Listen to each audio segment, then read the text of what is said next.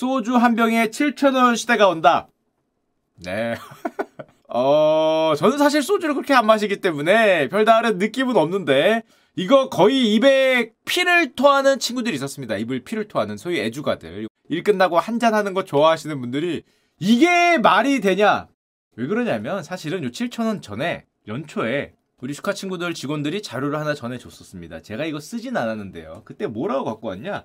제가 기억하기에 자기가 직접 찍었다고 한 것 같은데, 대표님 이거 너무해요. 뭐가? 그랬더니, 소주가 6,000원이래. 당시 연초입니다. 이게 아마 2월인가? 뭐 3월인가 그땐 것 같아요.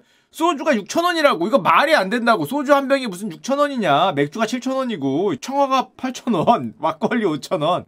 이거 말이 안 된다고 너무 비싸다고 자기들끼리 한잔하고 오더니 그냥 성토를 하는데 근데 저는 이걸 딱 봤을 때 든 생각은 뭐였냐면은 제 기억의 소주는 4,000원. 4,000원 아니었나? 예전에 3,000원이고 제 기억에 분명히 4,000원인데 5,000원이 기억이 없거든요. 최근에 술을 안 마셔서. 근데 5,000원을 건너뛰고 6,000원으로 갔네? 그리고 강남의 비싼, 정말 비싼 일부 매장은 7,000원이라고 했지만 이거는 뭐 우리가 잘 못 보는 거니까. 소주 6,000원 너무 비쌉니다. 이걸로 시컬들 해주세요. 라고 직원들이 자료를 갖고 왔는데 그때는 안 만들었어요. 사실. 에이, 소주 6,000원 뭐, 이게 뭐, 뭐, 그럴 수도 있지. 라고 하고 넘겼습니다. 다만, 이제 술을 좋아하시는 저희 직원들은 선을 넘었다. 6천 선 넘었다. 5천 원까지는 자기들이 참았는데 그때 자료가 이거였어요. 6천 원 선 넘었다. 거의 공깃밥 2천 원급이다. 이거는 말도 안 된다라고 갖고 왔죠. 물론 저는 어, 술자리 잘 안 가고 요즘에 만약에 그 게임 아이템 가격이 올랐다. 뭐 아니면 한 달 정액제 17,000원 하던 게 27,000원 같다 그랬으면은 좀 열받아서 쓸 수 있었지만 뭐 전 안 마시기 때문에 요즘에 잘 뭐 그래서 어 안 썼고 그때 사실 그리고 정부 대책이 발표가 됐어요. 그래서 6,000원 요거 일시적이지 않을까라는 착각을 잠깐 했습니다. 한국에 그렇게 오래 살았지만 우리 K 스타일을 몰랐던 거죠. 그때를 잠깐 되돌아보면은 올해 초 소주 한 병이 6,000원에 가던 시기에 사실은 정부가 가격에 제동을 걸었습니다. 기억이 나실 거예요. 2023년 2월 소주값 6천원 막는다.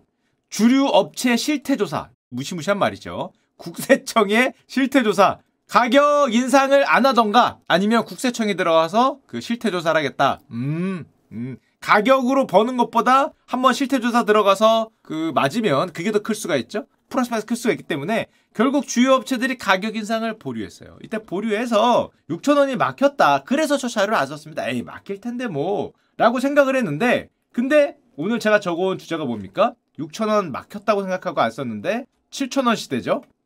어, 잠깐만 6천원이 막혔다고 생각해서 안 썼는데 6을 건너뛰고 7로 갔어요 이런 기적은 어디서 갑자기 나온 거냐 왜 갑자기 6을 건너뛰고 7로 갔냐 그거는 아마 여러분들이 놀라실까봐 6천원 하니까 많은 사람들이 깜짝 놀랐죠? 그래서 한 방에 7천원으로 올려드리고 있습니다.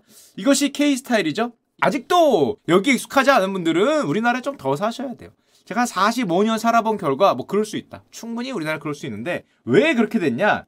연초에 소주 가격 인상을 정부가 말려서 기업들이 보류했어요. 하반기에 올리겠다. 알겠습니다. 하지만 K 가격은 이미 연초 인상분을 반영을 했죠. 이게 무슨 말이냐? 인상을 보류했지만 인상을 반영했습니다. 자, 그래서 올렸어요. 인상을 할 거니까. 그리고 실제로 인상을 이제 발표하니까 어, 다시 올린 거죠. 이게 무슨 말이냐?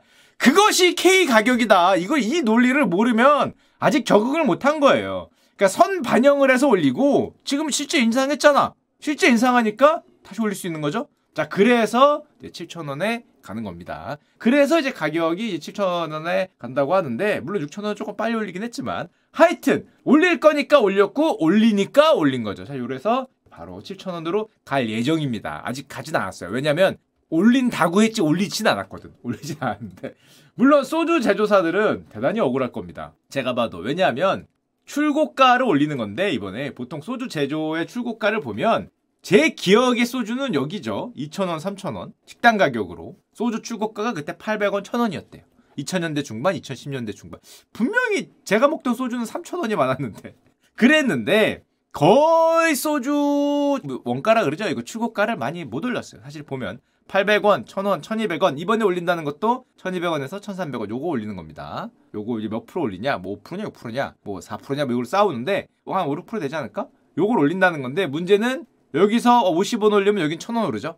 이제 그게 어 물론 어쩔 수 없다. 그렇다고 식당이 많이 버는 거냐? 또 그렇진 않죠. 여기는 여기대로 뭐 전기값 올리고 인건비 오르고 임대료 오르고 뭐 이것저것 다 오르니까 세금 오르고 뭐 오르고 뭐 오르고 해서 그게 더해져서 여기가 50 오를 때마다 천 원, 천 원, 천원 오르다 보니까 2천 원, 3천 원, 5천 원, 7천 원 해서 이제 됐다는 예 겁니다. 그래서 여기 신문에 나왔던 이 소주 한 병의 가격 분석표라는 걸 가져와 봤는데 제조원가 550원, 세금 630원에서 출고가가 1,200원이고요. 요걸 이제 올린다는 거죠. 1,300원으로.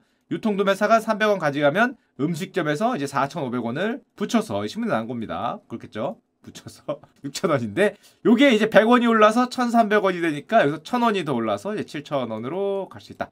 물론 그렇다고 자영업이 많이 버냐?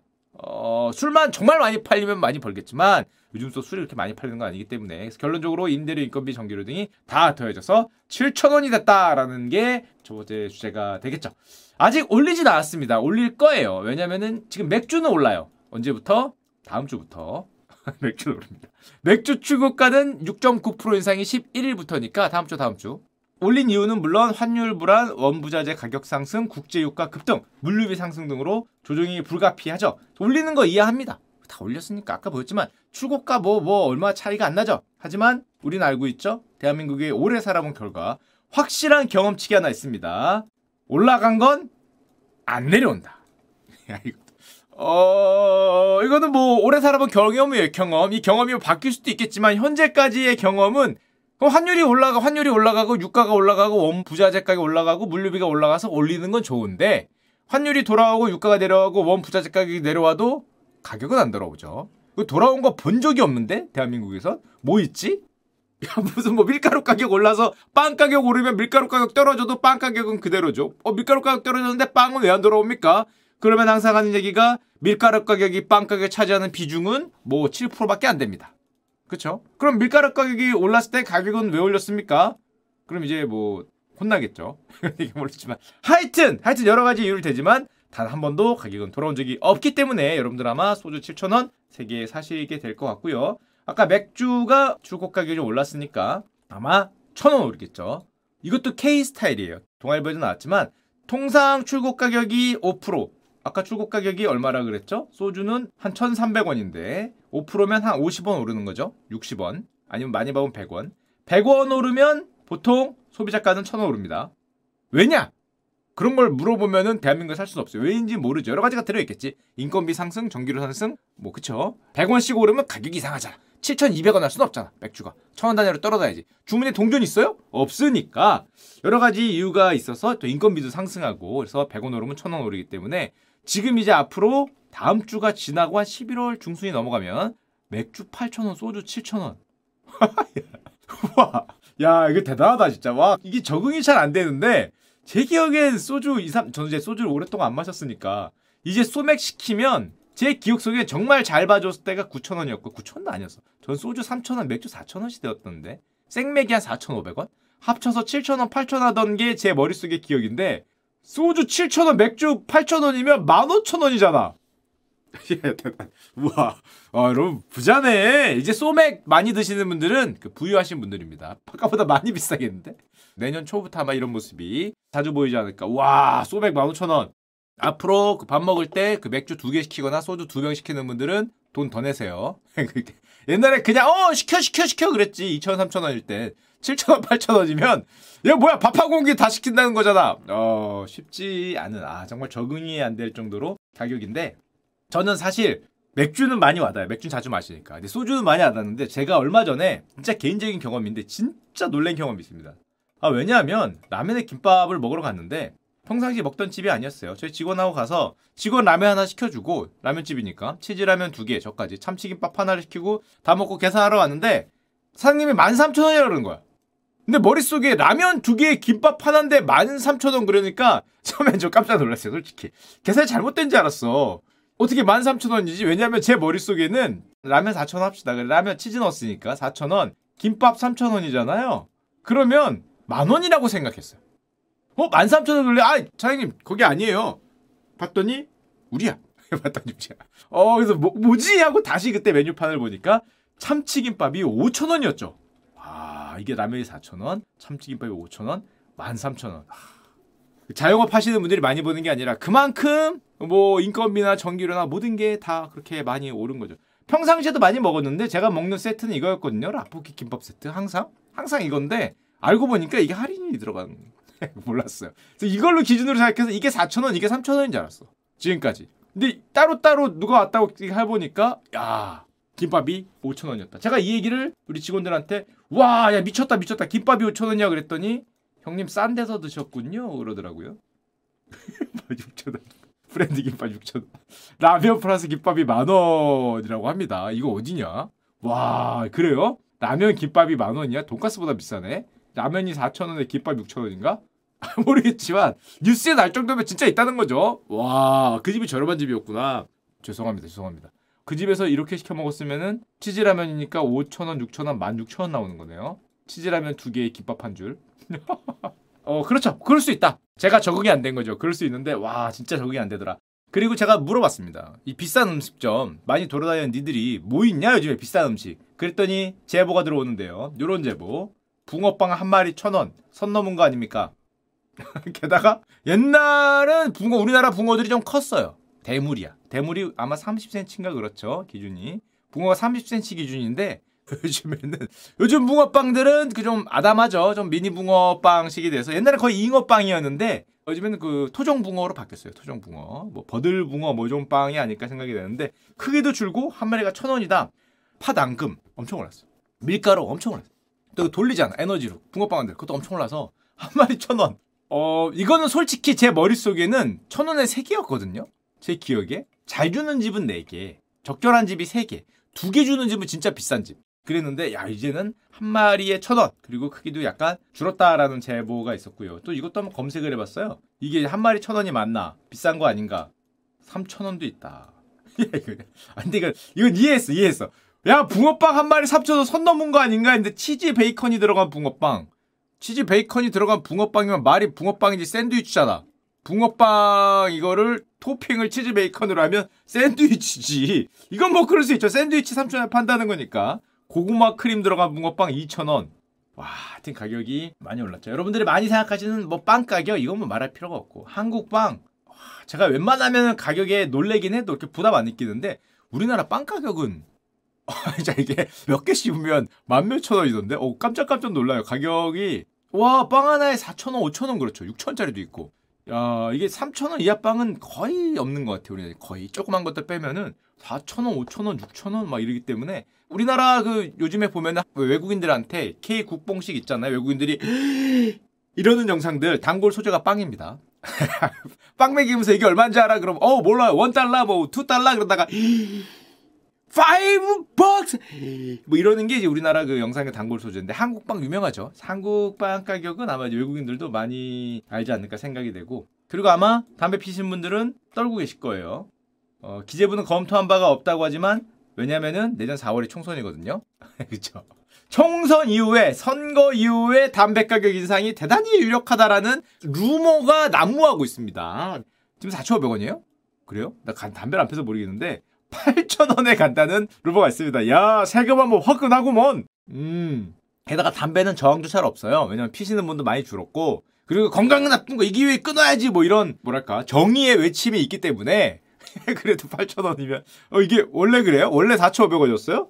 저는 5,500원, 6,000원 된 줄 알았는데 담배 그동안 많이 안 올렸구나. 그래도 8,000원. 야, 근데 담배 한 가격에 8,000원이면 이제 한 가치 달라 그러는 때려야겠네. 담배 이거 몇개 들었지? 10개 들었어요? 몇 개 들었지 모르겠는데 이제 한 가치 달라 그런 놈은 때려줘야겠네. 때려줘야 되는데 옛날에 그 좀 속된 표현이지만 그 돛대 그랬잖아요. 그거 달라. 아, 20개비 들었어요. 20개비면 줘도 되겠다. 400원이니까.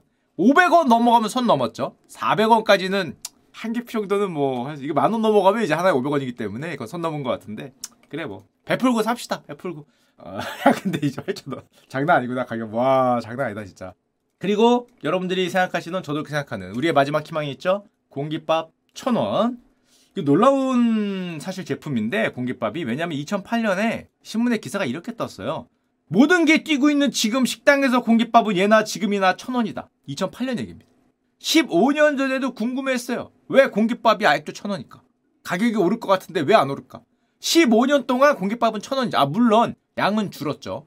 옛날에 가득 고봉으로 주시던 게 서서히 이렇게 줄더니 이렇게 좀 헐겁게 퍼주시거나 이 반공기 왜냐면 공깃밥 많이 안 먹잖아요 요즘에. 반찬이 많으니까. 밥 소비도 많이 줄고 해서 점점 양은 줄었지만 어쨌건 공깃밥은 15년이 지난 지금도 늘 천원이었죠. 마지막 희망이었는데 어, 얼마 전에 신문에 떴습니다.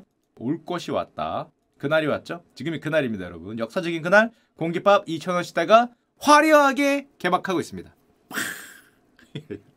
팍 개막하던 거죠 축포를 터트리면서 우 공깃밥 2천원 시대가 드디어 15년 전의 궁금증 드디어 풀었다. 근데 화끈하게 뛰네. 천원에서 1200원 뭐 이렇게 갈 수도 있지만 우리나라 올릴 때 이렇게 쪼잔하게 올리지 않습니다. 100원 단위 올리는 경우 잘 없는 것 같아요. 1000원 아니면 2000원이죠. 너무 차이가 큰데 두 배인데 1000원 아니면 2000원인데 1200원 이렇게 안 가고 한 방에 2000원 심지어 3000원이라는 제보가 속출하고 있습니다 3000원 선 넘었지 일부 매장 임대료가 비싼 정말 뭐 가장 가운데 핵심 지구만 그럴 테고 화려한 개막을 시작합니다 하는 거죠. 예. 이런 거 안 시작해도 좋겠지만 예, 이런 거 시작을 하고 있고요. 자 보면은 대한민국 식품의 인플레이션이 얼마냐? 최근에 우리가 이렇게 느낄 정도로 예전에 많이 나왔지만 많이 올랐죠. 평균적으로 지금 얼마까지 6.7%였습니다. 그리고 최근 2020년 이후에 대부분 거의 매년 6% 이상 올랐어요. 6%, 7%, 8% 이렇게 올랐기 때문에 물론 그래도 우리의 급여가 많이 올라간 건 사실이죠. 받는 돈도 오르고 가격도 올랐다. 그러면 감당이 가능할까? 최근 10년간의 임금 상승률은 공식값으로 보면 2012년에는 2,500에 찍혔는데 2022년에는 3,500에 찍혔어요. 뭐, 뭔 일이 있었지? 야, 뭔 일이 있었지? 어, 최근 2년에 뭐 엄청나게 뛰었습니다. 그래도 나름 400 가까이가 뛰었어요. 확 뛰면서 10년의 임금 상승률이 한 40%, 최근 5년에는 한 22%가 연평균이 찍혔어요.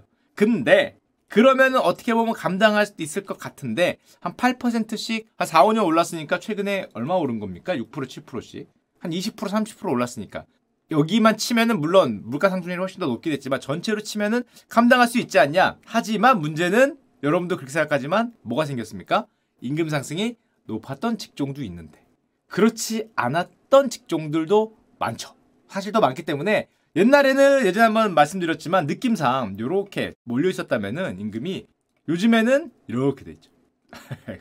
이렇게 돼 있어서 이 아래 위로 길게 늘린 고임금도 되게 늘었고 그대로인 분들도 많이 늘었기 때문에 격차가 확대되면은 이 아랫 부분에서는 전부 다 가격에 부담을 느끼는 소비층들이 굉장히 확대되고 있는 게 아니냐라는 생각을 최근에 많이 합니다. 자, 그렇게 되면 어떤 모습을 보일까? 가격 부담을 많이 느끼는 층이 점점 점점 점점 누적적으로 쌓이면 제가 예전에 이것도 일본의 예를 들면 우리나라 일본을 많이 따라간다 그러는데 일본 신문에 아주 옛날에 거의 한 8년 정도 전에 어떤 재밌는 기사가 있었어요. 과거 일본에 거주했던 영국인이라는 분이 일본 신문에 기고한 내용이에요. 이렇게 얘기했습니다. 이 영국인이 일본 친구들한테 문자를 날린 거죠. 맛있는 집을 소개해달라고. 그랬던 일본 친구들이 신나서 영국인한테 자국 맛집을 소개해 주는데 어디 어디 있는 집에 가라 너무 저렴하다 이렇게 보냈대요. 근데 영국인이 이걸 보고 약간 어색함을 느끼는 거야. 왜 저렴한 집을 소개해 주지? 영국인들 머릿속에는 이 cheap, 저렴한 집이면 quality가 낮은 집이라고 생각을 한대.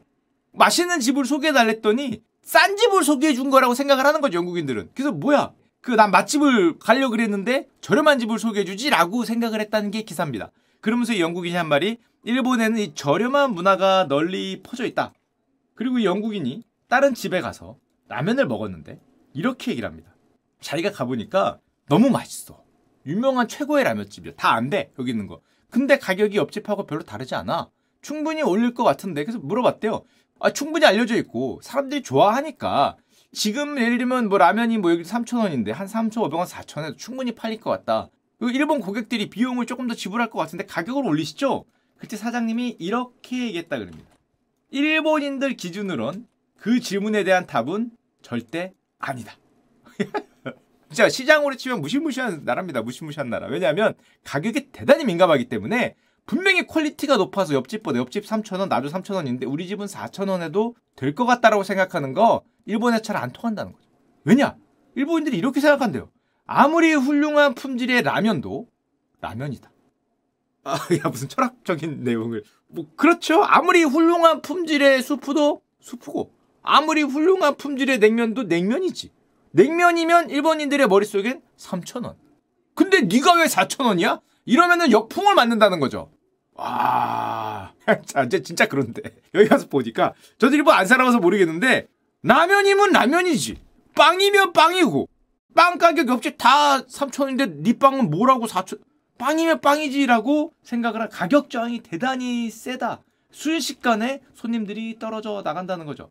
여기 사람들은 일정 금액 이상을 지불하지 않습니다. 이 말인즉슨 가격 민감도가 대단히 높습니다. 그래서 일본에서는 어떤 품질 전략이나 어떤 가격 전략을 써도 매우 민감한 가격 저항을 받기 때문에 그런 전략이 제한적으로 작동된다. 정말 훌륭한 품질이 아니라면 이거 쉽지 않다. 가격을 조금 올렸다가 큰 피해를 입는 기업들의 사례가 많이 나오다 보니까 본능적으로 아는 거죠. 아, 그러다가 큰일 날 수 있구나라는 걸 알기 때문에 가격에 한계가 있는 시장으로 워낙에 오래 디플레이션 시대라 30년 겪다 보니까 일어난 일이긴 한데 가격에 민감한 시장이 됐다는 거죠. 그래서 이 영국인이 한 얘기인데 신기하다. 자기네 나라 서구에서는 보통 가격에 제한이 있는 가격 캡이 있는 이 가격 이상으로 높이면은 저항을 받는 시장에서는 서구에서는 어떻게 하냐? 원가를 낮춘다. 아, 예를 들면 만원 이상을 넘길 수 없어, 이 제품은. 아니면 이 라면은 3천 원을 넘길 수 없어. 그런 마진 폭을 높이기 위해서 원가를 낮춘다는 거죠. 이게 원가 전략 절감으로 원가를 쭉 낮춰갖고 품질을 낮춰서 마진을 확보하는 거기 때문에 그 자기네들 나라에서는 저렴한 제품, 취입이라 그러면은 싼 제품이라 그러면 품질이 낮은 제품으로 인식을 한다는 거죠. 그 자기가 맛집을 소개해달라 그랬더니 일본인들이 싼 집을 소개해주면 이상하게 느끼는 거죠. 아니 그거는 품질이 낮은 집인데 왜 나한테 소개를 시켜주지 맛집으로? 라고 생각을 한다는 거고 반대로 일본에서는 보통 품질 전략을 사용한다. 이게 뭐냐면 캡이 있으니까 원가 여기잖아요. 요 차이가 얼마 안 나죠? 그러면 가격을 낮춰서 경쟁을 하고 이거는 서구적인 방식이고 이 가격에서 품질을 높여서 경쟁을 한다는 거죠. 우리 집에 와달라고. 그러다 가격은 못 높이고 품질을 높여서 점유율을 확보해야 된다. 왜냐? 여기는 닫힌 시장이기 때문에 점유율과 충성도 평판이 대단히 중요하다는 거죠. 이게 날아가면은 아웃이야. 갈라파고스 그 자체죠. 상상하는 게 갈라파고스 그 자체야. 뭐 대량 생산으로 뭐 어쩌고 이렇게 세계를 뭐 이게 없고 여기서는 우리 동네 장사, 우리 시 장사, 우리 구 장사기 때문에 점유율과 충성도 평판이 중요해서 이 한계에서 최대한 품질을 높여 이게 소위 뭐 외국인들이 뭐 일본식 장인주의라고 하고 이 가성비 높은 걸 만들어야 된다는 어떤 저런 전략을 사용하는 차이가 있다는 거죠. 그래서 이 영국인이 느낀 점은 일본에서는 저렴함이 곧 낮은 품질의 뜻이 아니더라. 뜻이 다르다. 품질 경쟁을 하니까 품질은 어느 정도 보장이 돼 있는데 가격이 낮다는 뜻이니까 자기한테 저렴함이라고 얘기했던 거는 가성비가 높은 것, 즉 가치가 높은 상품을 자기한테 추천한 거다라는 걸 이 복잡하고 어려운 결론으로 깨달았다는 거죠. 이 글을 쓴 영국 친구는 통찰력이 대단한 것 같아. 저 한마디에서. 저 한마디에서 이렇게 어려운 경제적 개념을 추출한다는 거는, 어, 그래서 나한테 저렴한 집을 추천해 준 것이다라는 네, 결론에 이르렀다고 합니다. 저도 보면서 한참을 읽었는데, 이거를 소위 말해 조금만 경제학 용어로 바꾸자면 이 말이죠. 일본 시장은 가격 탄력성이 대단히 가격 민감성 대단히 높은 시장이다. 한마디로 가격을 6A 시장은 이렇게 돼 있는 곡선이 갖고 있기 때문에 가격을 올려도 수요가 별로 안 줄죠. 어딥니까? 꼬레야. 꼬레야. 신기한 나라죠. 가격을 올려도 수요가 크게 안 줄었어요. 지금까지. 오히려 가격을 올리면 미쳐갖고 수요가 이렇게 느는 가끔 가끔 수요가 느는 그런 모습을 보이는 시장인데 일본은 30년간 저성장 저금리를 맞다 보니까 그게 아니죠. 가격을 조금 올리면 어떻게 됩니까? 이겁니다. 일본 건. 수요가 박살이 나는. 심지어 여기 표현으로는 대단히 미미하게 올렸는데도 박살이 나더라. 옆에 게 300엔이야. 근데 옆집이 조금 잘 되고 어 조금 돈을 더 벌고 싶어서 350엔. 불과 50엔을 올렸는데 이 집을 안 간다는 거죠. 평판이 확 내려. 가성비가 없는 집으로 되고 점유율이 확 떨어지니까 안 된다는 거예요.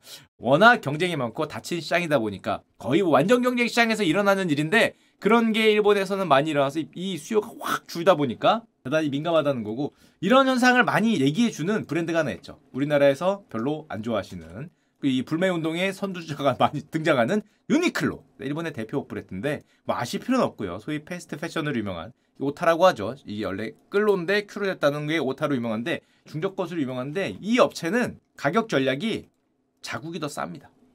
왜? 일본 시장에 비해서 유럽에서는 41% 비싸게 팔고 미국에서는 30% 비싸게 판다. 왜? 가격 탄력성하고 아까 전에 말했던 그거하고 연관이 있죠. 일본에서는 가격을 조금 낮추면 수요가 확 는다는 거예요. 반대로 가격을 조금 올리면 수요가 확 주니까 P 곱하기 Q가 매출이잖아요. 이 민감도 때문에 일본에서는 가격을 낮추 매출이 더 크게 오르고 올리면 더 크게 줄기 때문에 일본 가격을 가장 싸게 하는 가격 전략을 가져간다. 자, 하여튼 이건 일본의 얘기였고 일본이 이런 모습을 보였단 말이에요. 자, 근데 우리나라는 그동안 어떤 나라였습니까? 개인적으로 보기에 수요의 가격 탄력성이 아까 전에 보면 되게 작죠. 가격을 올려도 수요가 별로 조금밖에 안 줄었어요. 이런 나라에서는 가격을 많이 올리면 많이 올릴수록 득이죠. 당연히. 아니 수요가 별로 안 줄어. 가격을 많이 올려도. 아까 보였지만 소주 4천원에도 5천원에도 6천원에도 7천원에도 마시는 사람은 마시더라. 그리고 다 같이 올리잖아요. 옆에 6천원, 나도 6천원. 왜냐? 점유율 그런 게 별로 차이가 안 나. 안 따라 올리면 나만 손해야. 이 소주는 6천원, 내 소주는 5천원이라 그러면 저 5천원 소주는 질 낮은 소주로 생각을 많이 했죠. 그동안. 마치 영국 사람처럼 가격이 낮으면 quality가 낮다는 생각을 해. 그렇기 때문에 옆에가 6천원을 올리면 나도 6천원으로 가는 거야. 물론 옛날에 담합 뭐 이런 것도 있었지만 그런 게 없다고 가정을 하고 그런 그 담합 그런 가는 놈들은 나쁜 놈들이고 그거 빼고 없다고 생각하면 따라가야죠. 가격 탄력성도 작아요. 가격을 내가 안 올린다고 수가 되는 것도 별로 없으면 따라가는 게 맞는 시장이었죠. 그래서 대한민국식 가격이 탄생합니다. 가격을 올리니 이건 전설이죠. 더 잘 팔리더라는 전설. 이거 전설이고. 가격을 올려도 똑같이 팔리더라. 별로 안 줄더라. 그럼 가격을 올리는 거죠. 거침없이 올라갑니다. 그 결정적인 이유 중에 또 하나가 우리나라는 세계적인 고성장 국가였어요. 지난 30년간 세계적인 고성장 국가였고 저 나라는 세계적인 저성장 국가였어요. 당연히 차이가 있죠. 성장률이 높은 나라에서는 가격보다 당장의 효용이 더 중요합니다. 먼저 사는 사람이 승자죠. 성장률이 높은데. 여기서 사는 사람들이 조금 비싸더라도 승자였기 때문에 모든 게 집도 그렇고 모든 게. 그래서 가격보다는 quality 가격이 낮으면 quality가 낮다 오히려 그런 생각을 하죠. 옆에 소주 7천원인데 이 소주는 5천원이야. 그럼 아 이 소주 뭔가. 하여튼 그러지만 우리는 그런 생각을 하기 때문에 그렇게 되죠. 자 그런데 근데 만약에 여러분들 그렇게 생각하시죠. 저성장으로 들어가면 어떻게 될까? 한 번도 경험해 보지 못한 대한민국 저성장으로 들어가면 어떻게 될까 어, 올해 25년 만에 일본이 우리나라보다 고성장을 할 가능성이 대단히 높습니다. 현재까지는 아직 안 끝났기 때문에 올해 역전 가능성이 있어요. 올해. 제 생각에는 구조적인 역전은 아니라고 생각합니다. 왜냐하면 우리나라 올해 반도체 부진이 있어요. 이게 워낙 커. 하지만 하반기부터 살아나고 있기 때문에 어딜 어딜 착실 가능성이 있습니다. 1년 정도 이렇게 약간 부진하고 착실 가능성이 있는데 하여튼 이게 돌아온다고 하더라도 어느 정도 저성장 국면으로 들어가는 건 뭐 기정사실화 된 것 같아요. 옛날처럼 막 3%, 4%, 5% 성장하는 게 힘들 거 아니야. 2%를 기점으로 왔다 갔다 할 것 같은데 그러면 만약에 일본이 더 잘 나가거나 우리나라가 반도체 부지 좀 길어지거나 조금 안 좋아서 성장률이 역전이 되면 IMF 이후에 처음 역전이 되는 건데 거꾸로 되는 거죠. 한국이 저성장 국가고 일본이 고성장 국가로 가거나 아니면 둘 다어 해갖고 둘 다 저성장 국가로 가면 고성장이면 상관없죠. 일본이건 우리나라건 성장률이 꾸준히 하게 좋으면 지금처럼 K 가격으로 가도 상관없습니다. 왜냐? 계속 성장을 하는데 지금 사는 게 이익이지. 계속 성장을 하는데. 근데 성장을 못하고 옆으로 기거나 성장률이 낮아지거나 아니면 오히려 막뭐 왔다 갔다 하는 이런 거에 빠지면 과연 지금과 같은 K 가격이 유지가 될까라는 생각을 아마 저도 그렇고 여러분도 그렇고 많이 할 겁니다. 가격 저항이 대단히 세지지 않을까. 가격 민감도가 아까 수요의 가격 탄력성이 훨씬 커지면서 일본처럼 일본도 진짜 말로만 듣는데 웃긴 게 100원을 올려도 타격이 있다 그러더라고요. 그 신기한 나라야. 그러니까 30년간 머릿속에는 이건 3,000원이야. 근데 3,100원이 돼. 그러면 뭐야? 가격이라는 게 내려가야지 네가 왜 올려? 이렇게 생각한다 그러니까 야, 이거 되게 신기한 나라죠. 우리나라는 시간이 지나면 당연히 오르는 건데 얘는 시간이 지나면 당연히 떨어지는 거였기 때문에 뭐야? 분명히 30년간 3,000원이었는데 왜 3,100원이야? 뭐 이거를 느낀다고 하니까 우리나라도 만약에 저성장이 고착화되면 어떻게 될까? 저성장 그리고 고물가 그러면 가격 저항이나 수요의 가격 탄력성이 커지지 않을까? 지난번에 한번 나왔지만 여러분도 많이 느끼죠 요즘에 뭔가 좀 달라진 것 같다. 본격적인 아니지만 그 단초가 보인다? 조그맣게 지금 이제 저성장이 온 지가 얼마 안 됐으니까 이게 반등하면 상관없는데 이게 만약에 10년 간다고 생각을 해보면 그럴 리는 없겠지만 우리나라가 확실하게 성장을 할 거기 때문에 좋아지겠지. 만약에 이런 현상이 10년 일본처럼 30년 가면 골로 가는 거고 30년 안 되고 10년 간다고 생각하면 예를 들어서 2023년 1분기에 되게 유명한 치킨 업체 1위 교촌의 가격 인상이 있었습니다. 다 아실 거예요. 최대 3,000원 올리겠다. 교촌 오리지널 16,000원, 19,000원, 허니콤보 2만원, 2만 3천원이 됐어요. 근데 원래 그래 왔어. 원래 2,000, 3,000씩 올렸잖아요. 한 뭐 1년, 뭐 1년 반 이 정도 터울을 두고 1위가 올리면 2, 3위가 우리나라에선 따라 올리죠. 가격 경쟁을 안 해요, 잘. 가격이 낮으면 quality가 떨어진다고 생각하는 시장이라니까. 가격을 낮춰도 별로 수요가 올리지 않아. 그럼 가격 따라가는 게 맞죠. 그게 그런 시장이었어. 아까도 말씀드렸지만 상상하던 것처럼 올린 거야.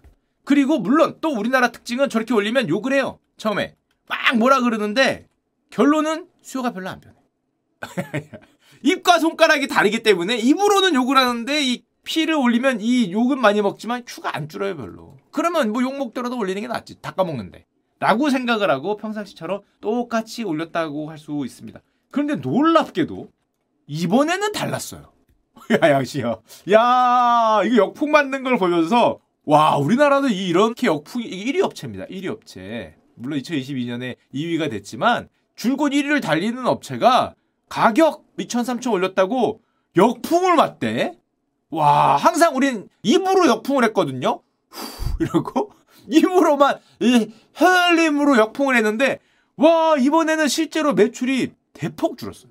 2분기까지지만 이거 몇 퍼센트입니까? 1,300억 가까이 1,280억 하던 게 1,000억으로 줄었어요. 매출이 한 20% 이상 줄은 거죠. 물론 이게 유지가 될지 아니면 우리가 성장을 하면서 다시 회복이 될지 모르겠지만 어쨌건 제 생각에는 굉장히 놀라운 사건이다. 약간 기념비적인 사건이 아닐까라고 생각을 하고 뭔가 바뀌었나 우리도 이상하다. 옛날엔 안 그랬는데 이런 생각이 많이 들죠. 게다가 교촌은 상장한 기업입니다. 그래서 1위 치킨 업체가 상장을 했는데 상장 첫날에 거의 뭐 따상을 했다가 3만 뭐 8천 원에 갔다가 지금 7천 원이죠. 그러니까 이거는 뭐 상장 첫날이니까 없다고 치고 여기서부터 치더라도 얼마나 빠진 겁니까? 2만 원 여기라고 칩시다. 여기서부터 해도 마이너스 63%. 고가 기준으로는 뭐 마이너스 80%를 찍었으니까 전혀 힘을 못 쓰고 있다. 힘을 못 썼기 때문에 가격을 올려서 성과를 좋게 만들려고 그랬는데 가격을 올리니까 더 빠지죠. 우리나라에서 흔히 보지 못했던 현상이 나타나고 있다. 옛날에 한번 나왔지만 택시도 마찬가지죠. 이것도 되게 신기한 일인데 택시 가격 진짜 여러 번 올렸거든요. 그때마다 우리는 항상 욕을 했지만 별다른 일이 없었는데 이것도 이번엔 달랐죠. 야 이게 정말 마법 같은 일인데 가격을 올렸는데 택시 대란이 여전해요. 이게 뭐야? 어떻게 그럴 수 있어? 가격을 올리면 택시 하려고 많이 와서 대란이 없을 줄 알았는데 택시 대란이 여전해. 왜 그러냐? 이것도 논리가 희한해 보면은 택시 요금을 올렸어요. 그때 어떻게 됩니까? 피를 올렸더니 이용자가 크게 줄었어요. 수요가 감소해. 그러니까 당연히 전체 파이가 줄거나 그대로니까 이 시장에 안 들어와요. 택시가 더욱 감소해. 공급도 줍니다. 아, 그럴 수밖에 없죠. 수요가 주니까 거기에 맞춰서 공급도 줄어요. 공급도 주니까 우리가 택시를 찾으러 가면 택시 대란이 여전해. 시장이 실패했죠. 야, 이게 얼핏 생각에 가격을 올리면 공급을 많이 해서 이게 균형점이 더 높게 나올 것 같은데 아니게 됐죠. 수요가 줄어들면서 야 정말 공급과 수요가 같이 드는 시장이 다 같이 쪼그라드는 그러니까 다 어려운 거죠. 이 택시를 찾는 사람들 등고 택시 전체 업계도 힘든 시장이 감소하는 그런 신기한 일이 우리나라에서 펼쳐지고 있습니다. 게다가 이건 약간 딴 얘기는데 현재 분위기가 어떠냐? 글로벌 분위기가 놀랍게도 우리가 말하는 럭셔리 기업, 명품 기업도 피크를 찍고 빠지고 있어요. 매출과 성과가 내려가고 있습니다. 불황이 올수록 좋아지는 게 명품이라고 생각을 했는데 뭐 그것도 맞죠. 어느 정도는 맞는데 버티는 게 요즘 보면 아래에 있는 게 대표적인 명품 기업들입니다. 루이비통, 뭐 버버리, 디올 이런 데죠. 최근 6개월 성과가 마이너스 20%, 마이너스 18%, 마이너스 31%입니다. 버버리 3분의 1이 날라갔어요. 물론 가장 큰 요인은 여러분들 잘 아시 중국이 아무래도 매출 부진하죠. 실적 쇼크가 있었지만 놀랍게도 대한민국 매출도 부진하다 그럽니다. 야, 대한민국에서 럭셔리 매출이 부진할 때가 다 오는구나. 어, 제 느낌에 가격 인상의 어떤 한계점? 그러니까 아예 초high-end는 다른 얘기인데 정말 그쪽은 뭐 우리랑 관계 없는 얘기니까 완전 초high-end를 빼면 가격 인상의 한계점이 도달한 게 아닌가라는 느낌이 들 정도로 지금 해외 유명 브랜드 매출이 감소했어요. 더 어렵다 이런 얘기가 나오죠. 게다가 이 명품 기업, 럭셔리 기업 같은 경우에는 성장이 어디서 나오냐면 가격 인상에서 나옵니다. 새로운 시장, 중국 시장 같은 걸 개척했을 때 빼면은 왜냐면 사는 사람만 사. 피해 상승에서 이 매출의 대부분이 나오지 수량의 증가는 기여도가 극히 적어요. 이 가격을 뭐 좀 낮춘다고 명품 안 사던 사람이 사거나 그렇게 잘 안 하거든요. 사던 사람이 가격을 높여도 사는 거지. 그래서 계속적으로 가격 인상을 해야 성장이 나옵니다. 대부분의 시장에서. 물론 뭐 중국처럼 그런 개도국을 개척했다 그러면 다른 얘기지만 그래서 계속해서 가격을 인상해 성장이 나오는데 가격을 인상하니까 저항을 받죠. 수요가 더 안 늘거나 수요가 줄어버리는 더 적게 사는 일이 펼쳐지면서 거기서 어 명품에서 주가가 이제 성장이 멈춘 게 아니냐라는 얘기가 많이 나오는데 물론 개인적으로는 이게 좀 과했지. 명품 붐이 최근에 중국과 Korea를 비롯한 미국도 그렇지만 코로나 이후에 붐이 좀 과했다. 이걸로 가는 건데 이 마이너스만큼 채우느라고 높게 올라가서 이게 줄어서 사이클이라고 생각은 하지만 어쨌건 굉장히 명품 시장이 완전 하이엔드 제품들 빼면은 요즘에 좋지 않다. 그 루이비통 같은 경우에 CFO가 이런 얘기를 했습니다. 우리는 super rich들을 타겟으로 하지 않는다. 완전히 초 high-end는 아니라는 거죠. 왜? 우리는 대부분의 상품을 그렇게 super rich한테 판매하지 않아. 누구한테 파는 거야? 약간의 돈과 즐기고 싶은 마음을 가진 사람들에게 판매한다. 왜? super rich는 몇 명 안 돼요. 여기를 대상으로 하면 시가총액이 이렇게 커질 수 없지. 훨씬 더 큰 집단을 노려야죠. 이 집단을 노리기 때문에 이 집단이 가지고 있는 어떤 가격의 한계점이라는 게 지금까지는 이 임금도 올라가고 성장도 하면서 가격을 같이 올릴 수 있었는데 조금 어려움을 겪는다는 말과 비슷하죠. 그래서 놀랍게도 신문에 따르면 백화점 오픈런이 많이 줄었다고 합니다. 그래. 안 가봐서 모르겠는데 없어졌다는 말이 있을 정도로 많이 줄었답니다. 사전 접수제도 뭐 이런 것도 잘 없어지고 옛날에 온라인 예약 안 받고 현장에서 와서야만 된다 뭐 이런 것도 있었는데 그것도 많이 줄었대요. 물론 이게 중고가가 잘 안 오르죠. 중고가가 잘 안 오르기 때문에 어, 리셀가 떨어지고 여기 영향이 많이 받았겠지만 오픈런이 많이 없었다. 와 1년 만에 많은 게 변하는 거죠. 얘기는 거의 끝났는데 재밌는 에피소드가 하나 있어 소개드리면 얼마 전에 대한민국에 여행 온 필리핀 유명 여배우 샤론 쿠네타라는 분이 있습니다. 요 분이에요, 요 분. 유튜브 영상이 있는데 우리나라 백화점 에르메스에 갔다가 입장을 거절당했대. 근데 우리 직원 입장에선 당연한 게 대한민국에서는 여기 와서 여기다가 뭐 적어야 되죠. 그리고 1시간 반 정도 있다 오잖아요. 1시간이나. 근데 유명 여배우니까 우리나라 좀 스타 아니에요, 스타. 그러니까 그냥 들어갈 줄 알았더니 거절을 당했어요. 그래서 이제 마음이 상하셨죠. 아니, 나를 못 알아보고까지 아니겠지만 못 들어오게 그래서 옆에 있는 루이비통 매장에 가서 쇼핑을 즐기셔서 부자니까 이만큼 산 다음에 그 옆에 거절했던 에르메스 매장을 지나면서 이렇게 들고 보여주면서 어우 더 안 사요 나 이만큼 샀어요 이러면서 지나가는 모습을 유튜브에 올렸거든요 그래서 자신을 차별이다라고 생각하신 것 같은데 아니죠 오해십니다 다 그래요 다 그래요 그, 그 자국민한테 다 그러기 때문에 차별. 우리나라는 원래 그렇고 미국도 뭐 몇 차례 그렇긴 할 텐데. 그러면서 요 이제 그 실수다. 자기를 안 받은 건 실수다. 나 이렇게 많이 살 수 있는데라는 걸 올렸는데 아니야 안 사실 것 같아서 안 받은 게 아니라 그런 게 우리나라에 있었죠. 뭐 외국도 아마 있을 것 같은데 그 영상이 지금 조회수가 터졌죠. 우리나라 사람들 많이 보러 가서 댓글 사용 중 하여튼 오해가 좀 있었는데 이제 그건 아니었다라는 사소한 있었죠. 한마디로 아마 저성장이 언제 될지 어떻게 될지 모르겠지만 성장이 좋아지기를 희망하지만 저성장과 고물가가 계속되면은 아마 우리도 곧 가격 저항이나 가격 민감성, 가격 탄력성이 높아진 시장으로 갈 수 있다. 소주 7,000원 가다가 큰 코 다칠 수도 있다. 지금은 다 같이 7,000원인데 어느 순간에 뭐 유니클로 같은 게 중저가 가격 파괴해서 대박 난 거잖아요. 어느 순간에 어떤 기업이 나는 5,000원 하면 시장이 재편될 수도 있는 그런 시장으로 가지 않을까. 물론 이게 고성장이 되길 바랍니다. 이렇게 되면 암울하잖아. 고성장이 돼서 소주 7천원 너무 싸다. 무슨 소리? 프리미엄 소주 만 원은 돼야지. 소주 만 원 간다. 이런 시장이 되는 게 베스트죠. 아유, 내 월급 이번에 뭐 300 받던 거 500 받는데 소주 만 원이면 어때? 이런 게 베스트 시장이죠. 아마 우린 글로 가지 않을까. 다시 생각하니까 그러네요. 아니, 뭐 소주 만 원 정도는 돼야 소주 아닌가? 7천 원은 물 아니요? 라고 생각할 수 있을 정도로 그 여유 있는 국가가 되지 않을까 그 생각을 해봅니다.